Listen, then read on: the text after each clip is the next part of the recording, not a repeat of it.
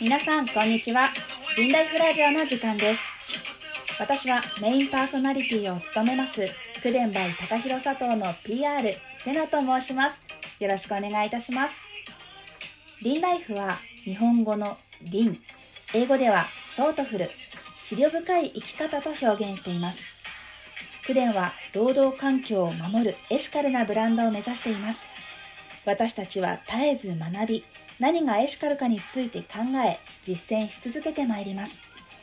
リンライフはそうした口伝の考えや実践をまとめるためのコンテンツです。このポッドキャスト以外にも YouTube や公式サイトのブログなどでも情報を発信しておりますのでぜひこのポッドキャストと合わせてお楽しみいただければと思います。それでは本日は九伝バイ高弘佐藤のデザイナー佐藤隆弘さんにサムライモードシャツ2についてお話を伺っていきたいと思います。えーと、いつもはタカさんと呼ばせていただいているのでここからはタカさんでお話しさせていただきたいと思います。タカさんよろしくお願いいたします。はい、よろしくお願いいたします。新発売となりましたサムライモードシャツ2についてなんですけれども、はい、まずあのシャツ2ファッションブランドではこうした one、two っていうナンバリングバージョンアップっていうのは珍しいと思うんですけれども、そうですね。はい、なぜクデンでは新しい商品を作るだけでなくこうしたバージョンアップ服をさせていくっていうのは何か理由があるんでしょうか？そうですね。えっ、ー、とまあ珍しい、はい、えー、と思うんですよね、ね、なかなかあのー、まあえっ、ー、と1と2って名前が変わるっていうことも珍しいんですけども、うん、同じ型をずっと作り続けていくっていうのも、うん、まあ、T シャツとかね、うん、あのベースなモデルのものであればあるかもしれないんですけども、まあ珍しいかなとは思ってます。すね、まあえーまあ、うちのねブランドのところで、えーまあ、僕の方でコンセプト10年以上愛されるデザインをっていうことで、えーまあ、ステートメントを掲げさせていただいていて、まあこれには大きなあの理由が、あのいくつかあります。結構その、えー、僕の方でね、えーと、イタリアで賞を取らせていただいたのが、うん、ファッションデザインだけではなくて、うん、あれはあの、えー、ソーシャルデザインという社会そ、ね,、の起業家としてのデザインが優れてるというふうにして九電はあのえー、表彰されて、うん。うん、えー、僕の方もデザインをあのデザイナーとしてね評価をいただいたと、はい、すごくとってもあの嬉しい、うん、あのことだったんですね。実はその、はい、えーと、イタリアのその、えー、審査員のその、ね、予備審査っていうのがあってはい、もう絶対ファッションデザインにカテゴリー変えた方がいいよってすげえ言われたんですけどいやいやもうこれは社会問題を解決するために作ったブランドで、デザインファッションデザインだから、何にしてもあの。えー、そのソーシャルデザイン部門で僕はやりたいんだって言ってね、あのまあ、ね、行ってなんとかね、そうやってまあ賞をいただいたっていうことがすごくあって、うん。まあそこにもねすごくあの書い書いているんですけれども、はい、まあ、何があの大事かというと、やっぱりあの、えー、一番に大きなものは作り続けていく1と2ってデザインを、えー、リファインし続けていく理由としては、うん、まあ、やっぱりあの昨今のアパレル業界のはい、まあ、あの労働環境問題、えー、がすごくやっぱり問題になっています、うん、あのラナープラザの件、うん、えー、それから、まあ、ウイグル地区、はい、最近まあタイムリーだよね、はい、っていう話であるので、まあ、そこら辺の問題をやっぱり、えー、頭にまずあって、うん、でやはりあのまあ、僕あのアパレルとかファッションブランドをやるにしては後発組、うん、えー、本当にね最近始めたばかりの、えー、ものなので、はい、やっぱりそこを無視してね、うん、あの今まで通り、えー、のアパレルの監修にしたかったようなブランドを作りたくないなってすごくやっぱり思ったのがまず1点ありまして、はい、あとはやっぱりデザイナーとしては、まあ、着物っていうのがすごくあのうちはインスパイアされて next 着物、はい、あのサムライモードシリーズ next 着物だと。まあ、うん、えーと、もしねあの西洋の文化が入ってこなくて、うん、えーと、あのままねあの侍の時代の着物が現代のね、うん、この気候とかライフスタイルにあった時に進化してたら、うん、こういうジャケットやシャツやパンツになったんじゃないかっていうようなとこからあのなんだろうイメージを膨らませていって、はい、僕が着たい服っていう形で、えー、やっていったのがポイントなんですけれども、やっぱり、えー、まあそのなぜじゃあ着物の着想になったかっていうと、はい、まあ、もう僕は、えーまあね、母がもう亡くなっていて、まあ、あの前ちょっといろいろなメディアとかでも僕前一回会社潰してるんですとかって言った時にやっぱり、あの父親と母親が同時にがんになってしまって、うん。まあ、看病しなきゃいけなくてサラリーマンからあの、まあ、デザイン会社をやって、まあ、ななんか母を見送ったんですけどもやっぱり、え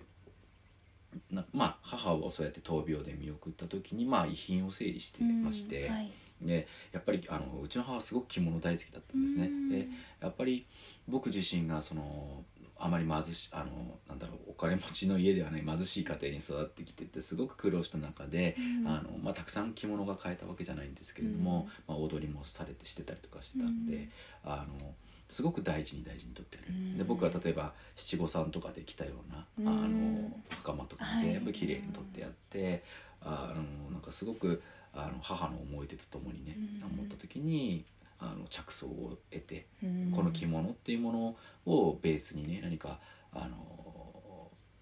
ファッションさっき言ったね現代の,、うん。あのネクスト着物にならないかななんていうのがまずあのポイントでした。でうん。なぜじゃあそれがあのワンツーとかっていうシリーズになっていくかっていうところでは、一つデザイナーとしての僕の視点なんですけれども、えー、と着物ってうん。すごくワンデザインなんですよ一つの設計書一枚じゃないですか。うん。言われてみればみんな同じ形してますもんね。あの、はいえーとまあ、着物っていうのはもともとはい。その反物に戻すっていう思想があって、うん。それはなぜかっていうとやっぱりあのすごくエシカルでサステナビリティなものではい。あの、まあ、例えばあの大きめに作っておいて、うん。子供が成長したらはい。直して、うん。あのまた袖をあのうん長くしたりとかして着直作り直してあげたりとか、あのもできるし逆にね、あのちょっと長くなっちゃったから切って、うんあの短めな楽しみ方をしたいみたいなこともできるようなこともできるしあとは生地を変えたりあとは織りを変えたり染めを変えたりうんあとちょっと紋を入れるとかなんかそういうところであの着ていく場所の格を変えてみたりとかあっていうことができる。ねでこれってワンデザインでうん。それだけの幅を持たせれてるっていうのはうん。やっぱりすごくロングライフデザインうんだなって着物ってすごいなってうんその母の形見見て思った。このロングライフデザインだなって思った時とその労働環境の問題が2つあった時に、はい。まあどうやったら、うん。まあ、僕がこのデザイナーとして、はい。あの今の現代にあったね、うん。その、えーアファッションブランドうんそれから着物っていうものの着想を得たものっていうものをやっていけるかなって考えた、ん。あのもので10年以上愛されるデザインをっていう話うんちょっとなりましたすいません長くなっていつも話すのに長くなあっちりがとうごゃうんですけど。ざいます。やっぱりあの先ほどのソーシャルデザインのイタリアのデザインのショーの,、あのエピソードもそうですけれどもこう見た目とかもちろん見た目もかっこいいですけれども、デザインってそれだけじゃなくて、うんうん。この作り続けていかなければならない、うん。この10年以上愛されるためにはその労働環境もそうだしそのなんていうんですかね、はい。服道自体の形っていうものもそうだし、そういったそうですね。いろんなものをこう設計して初めてこう成り立つんだなっていうのを今お話を聞きながらすごく思いました。あの、僕デザイナーだけで服ができるわけじゃなくて、うん。あのパターンをしてくださる方、うん。まあ、僕もパターンはあのちょっと勉強して、ね、こ僕すごく構造をすごく僕もともとあの自動車の整備の学校を中退とかしてるんですごい構造が好きなんで構造中なんですけど、だから僕の服ギミックちょっとね多いいろいろ多くてパターンナーさんとか補正工場にちょっと嫌がられるんですけど、まあ、僕もパターンも見ながらうん。もちろんパターンナーさんにほんあの最終的には仕上げてもらったり、あと縫製縫ってくれる人、うん。糸を作ってくれる人、うん。またその工場間でね配送してくださる方、うん。あのピッキングして送っていただく方いろんな方にやっぱ、えー助けていただいて初めてうん。お客様のもとに、そうあですよね。の服が届くっていうことがあって、うん。であのさっき言ってたその10年以上愛されるデザインでナンバリングがあるっていうことの,、うん。あのお話の続きとしては、はい。やっぱりそのあの、まあ、ラナープラザウイグル地区とかっていろいろ問題の中で、はい。一番僕の方であのいろんな縫製工場さんとかと服を作ってもらうお願いをしたりとかではい。いろいろお話を聞いていく中で一番やっぱり最近の問題まあちょっと今コロナの中でまたいろいろ事情が変わっていると思うんですけど、まあ、コロナの前のうん本当につい、えーちょっと1年前とかの状況とかだとやっぱり、あのブランドの都合によるこのセール主体のプライシング、ううん。ん、で、えーたくさん作って、えーまあ余ったら、うん。あのなんでしょう安く売ってしまうと、うん。プロパーでプロパー、まあ、定価でね、はい。売れなくなってしまうんで、うん。あのブランドの価値を守るためにうん。大量廃棄をしていくブランドがあったりとかですね、はい。あとは、えーそもそもアウトレットだって言ってるのに、アウトレットように安いもので作ってうん大量に作っていくとか、あとは、えーだんだんあの皆さんも感じてると思うんですけど、うん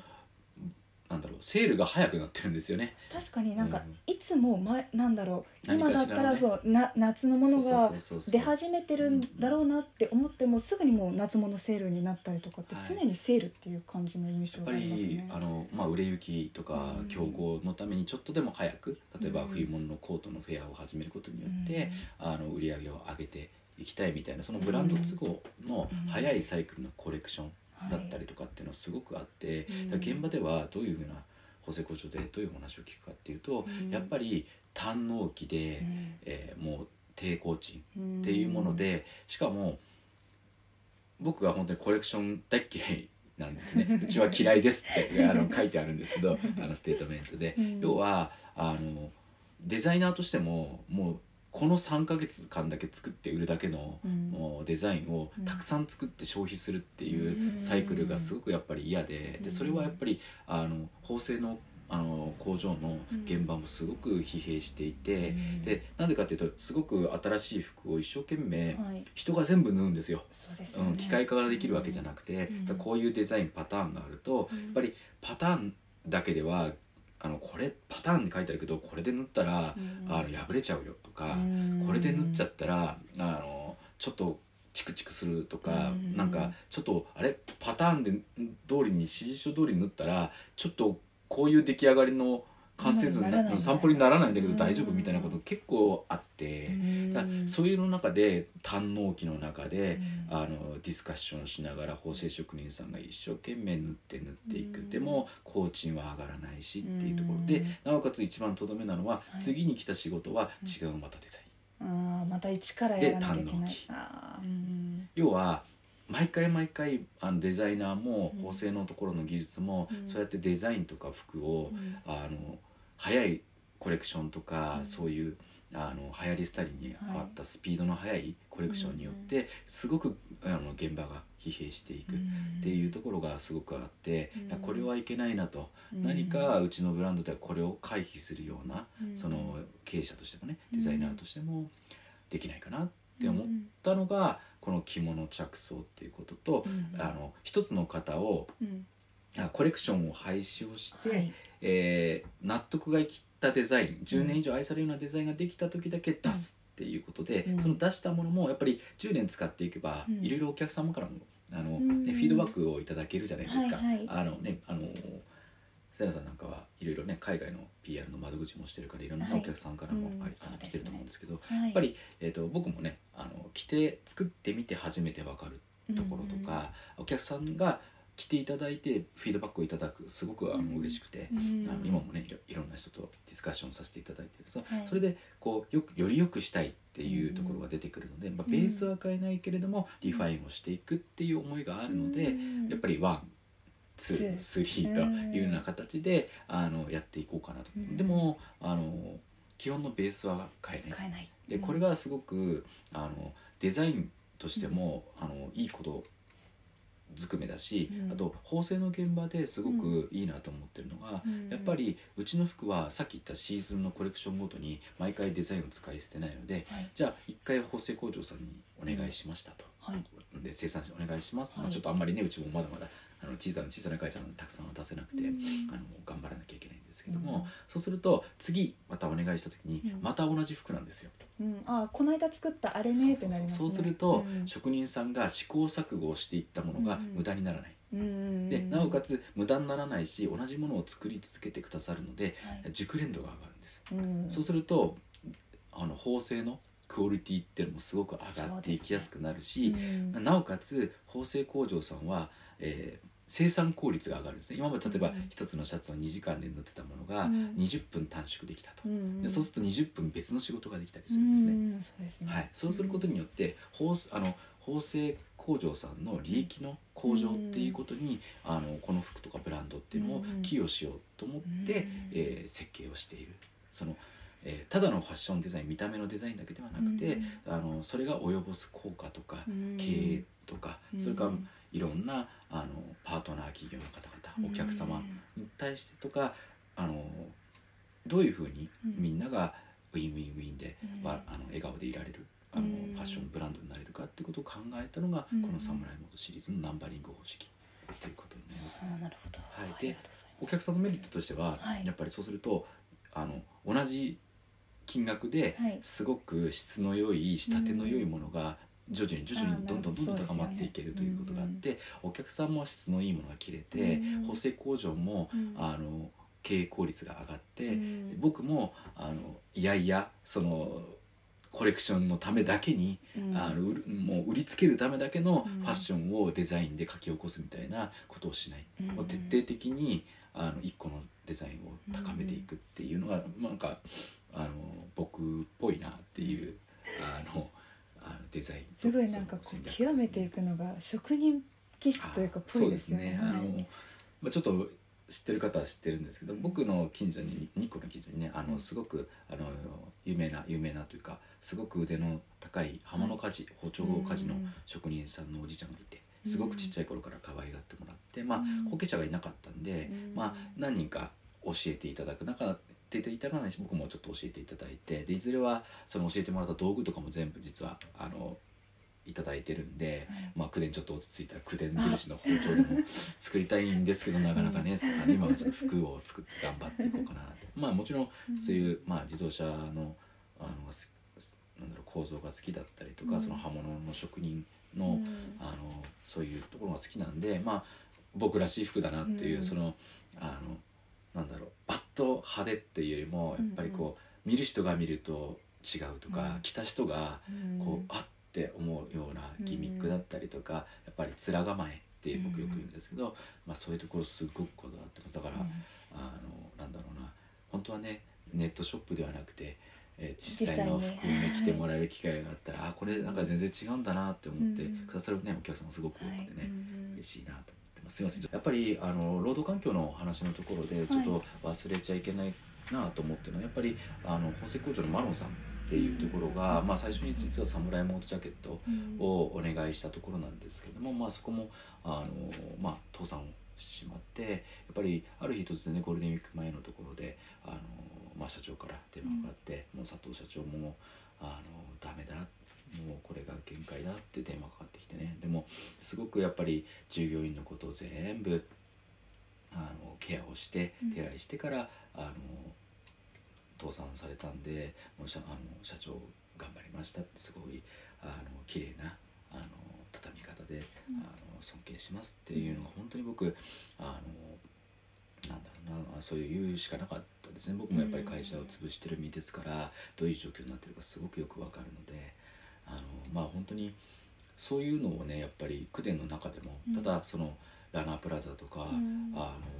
なんだろうウイグルとかっていうような、あの遠い国の話ではなく本当に自分の身近ではい。経験をしていって、うん。それで例えばうちの服を作ってくれた方とかが、うん。あの職職をなくしている姿とかもやっぱり見ていて、うん。でそういうこともやっぱり途中であってよりこの10年以上愛されるデザインっていうこととかをやっていかなきゃいけないもう絶対にやらなきゃいけないんだなってちょっと思ったってことを付け替えさせていただくのと、あとはやっぱりねちょっと今回前回ちょっとあの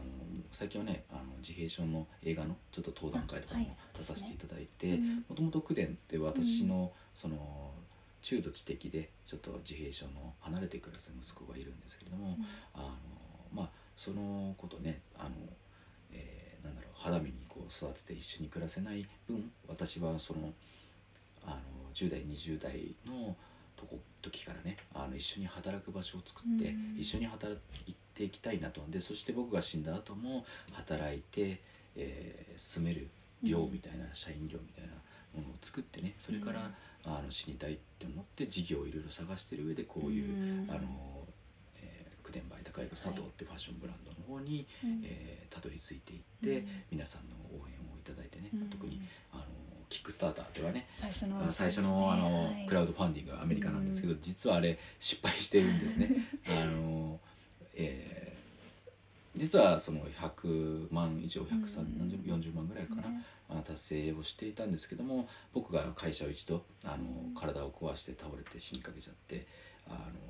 潰してるのが原因でだと思うんですね。ちょっとキックスターターから何も言われてないんですけれども、あのそういうのであのまあこのプロジェクトは成功していて、僕はマロンさんに発注してたんだけれども、あのお金を払えないプロジェクトは停止したっていう連絡が急にね、あってねもうお正月から僕どうしようかなと思って、マロンさんの連鎖倒産させてしまうんじゃないかってすごくあの恐怖でどうしようどうしようって思いながらやってて、まあ、うちのスタッフのデザイナーのあさみとかの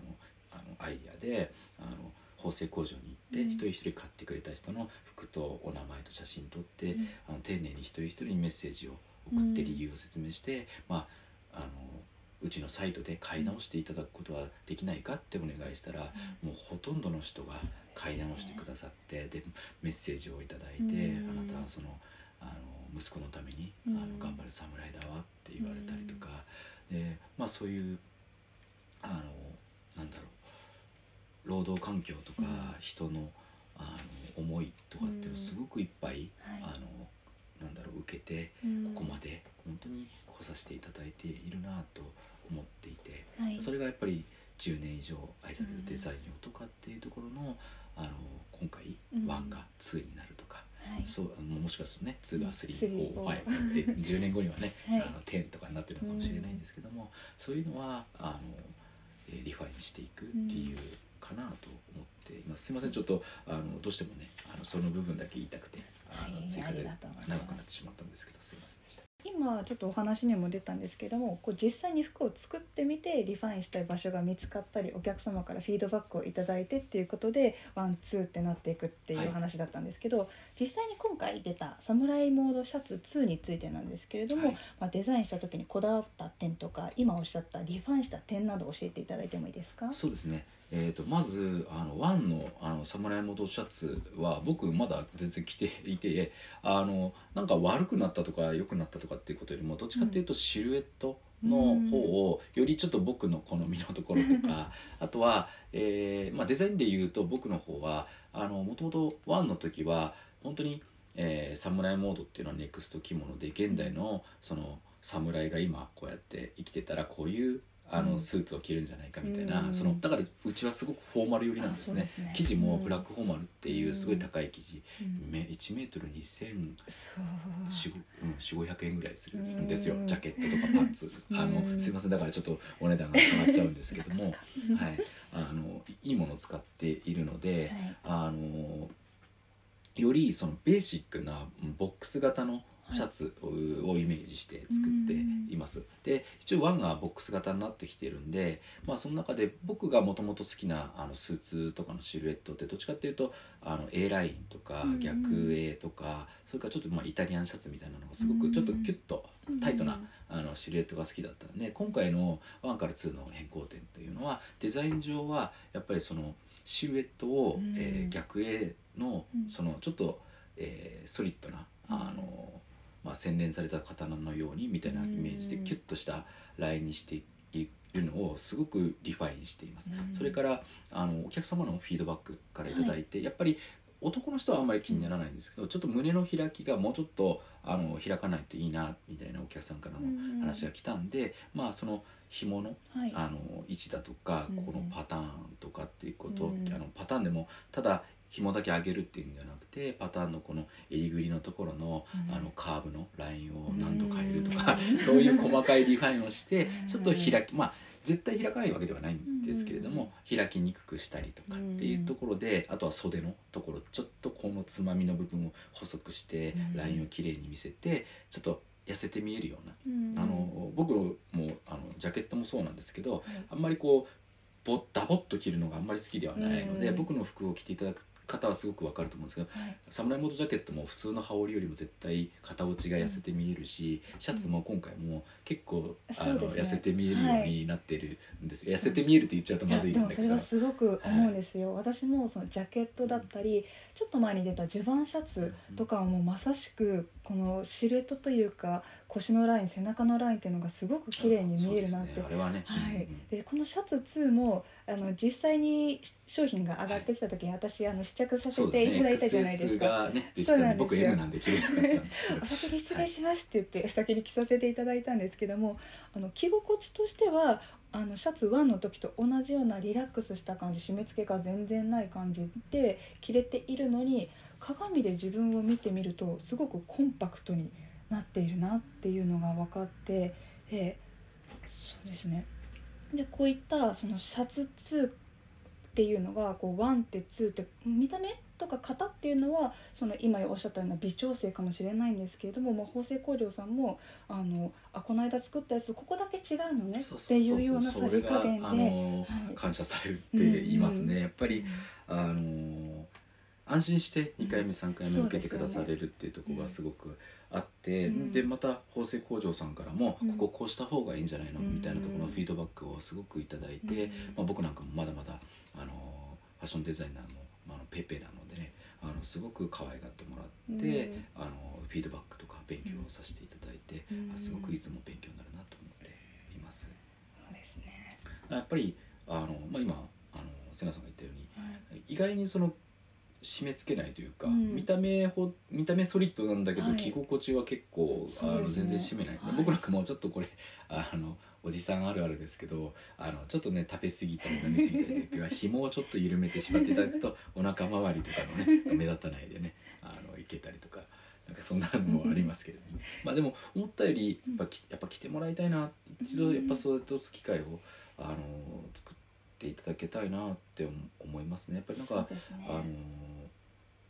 うんそう思いました。やっぱりこう、デザインって見た目にこうとらわれがちですけど着て分かることっていうのが今回とても多いと思うんですけれどもその実際に着る時の話なんですけれどもあのサムライモードシャツ2のはい。高さんなりのおすすめの着こなし方とかあったらぜひ教えていただそうですきたいんですね。今の季節でしたらまあ本当にね V ネックとかでネックであの V, v と、V とね V v を合わせてっていう楽しみ方もあるでしょうし、うん。まあ、いずれねうちでもあのそういうね V ネック出したいなとは思ってるんですけど、ねうん。まああのすみません小さなブランドとして納得いかないものはちょっと出したくないので。いろいろねあのあります。えっとあとはそうですねあのジャケット西洋のジャケットに合わせてもいいですし、うちのうんサムライモードに合わせていただいてもいいですし、あとは普通にあの着物の下にちょっと男の人だったらねそんなに、うん。あのもうああそうですね、襟元ですね。襟元を立てたりとかしなくてもいいんであれば、こういうのも入れてもいいですし、うん。あとは普通にあの T シャツとかうんうん。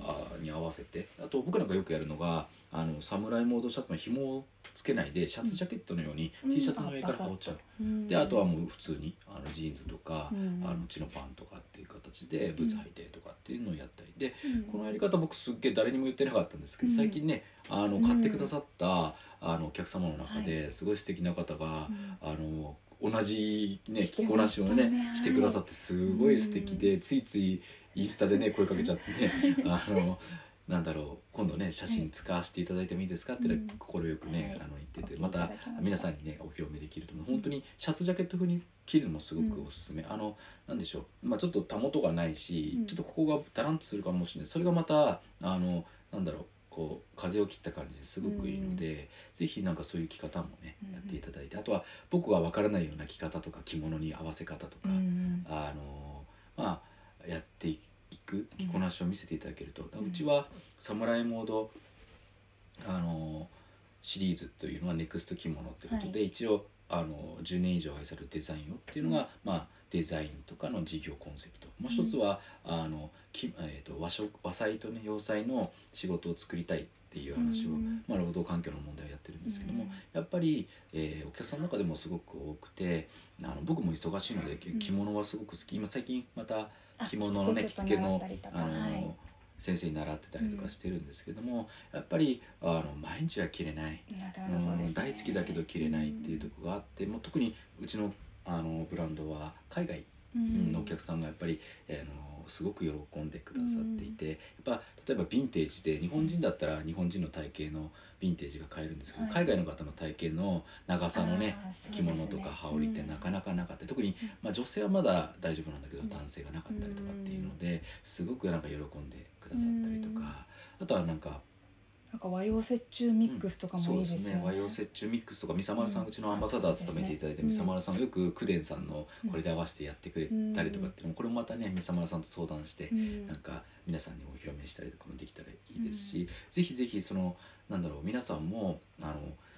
僕自身はそのサムライモードシャツを普段に着て、うん。でまあ時間がある時はその、うん。とあの伝統的な着物も楽しんで、であのあとはせっかく僕の服も伝統の服も持っているんであれば、でどっちかどっちかしか使わないってもったいないので、ぜうん。ひその、まあ、和洋折衷のミックスコーデみたいなところを、こんなん着てるよとか、うん。こんなあの発明したよと例えば僕が今言ってた、うん。その紐をやんないでシャツジャケットに着るみたいなところとかで、なんかどんどん皆さんの着こなし方とかをなんか教えていただければ、クデンでもね、あうん。の世界中にうん。こういう今の現代の日本人はこんな生きに来てるぜみたいなことをなんか発信していけたらいいなね。ねこういうラジオとかね、うん。YouTube とか、はい。インスタとかでもね、うん。あの発表させてもらえたらいいかななんて思って。どうもありがとうございます。あの本日はサムライモードシャツ2のお話を中心に聞かせていただいたんですけれども、今後もジャケットだったりとかデザインの裏話なんかお話聞かせていただきたいと思いますので、よろしくお願いいたします。えリスナーの皆さんもここまでお付き合いくださいましてありがとうございました。他にも何か質問リクエストありましたら、クレンのウェブサイトや SNS を通じてコメントをお寄せください。お待ちしております。それではまた次回お会いしましょう。ありがとうございました。この番組はクデンバイ高弘佐藤がお送りいたしました。This program is brought to you by クデン by 高弘佐藤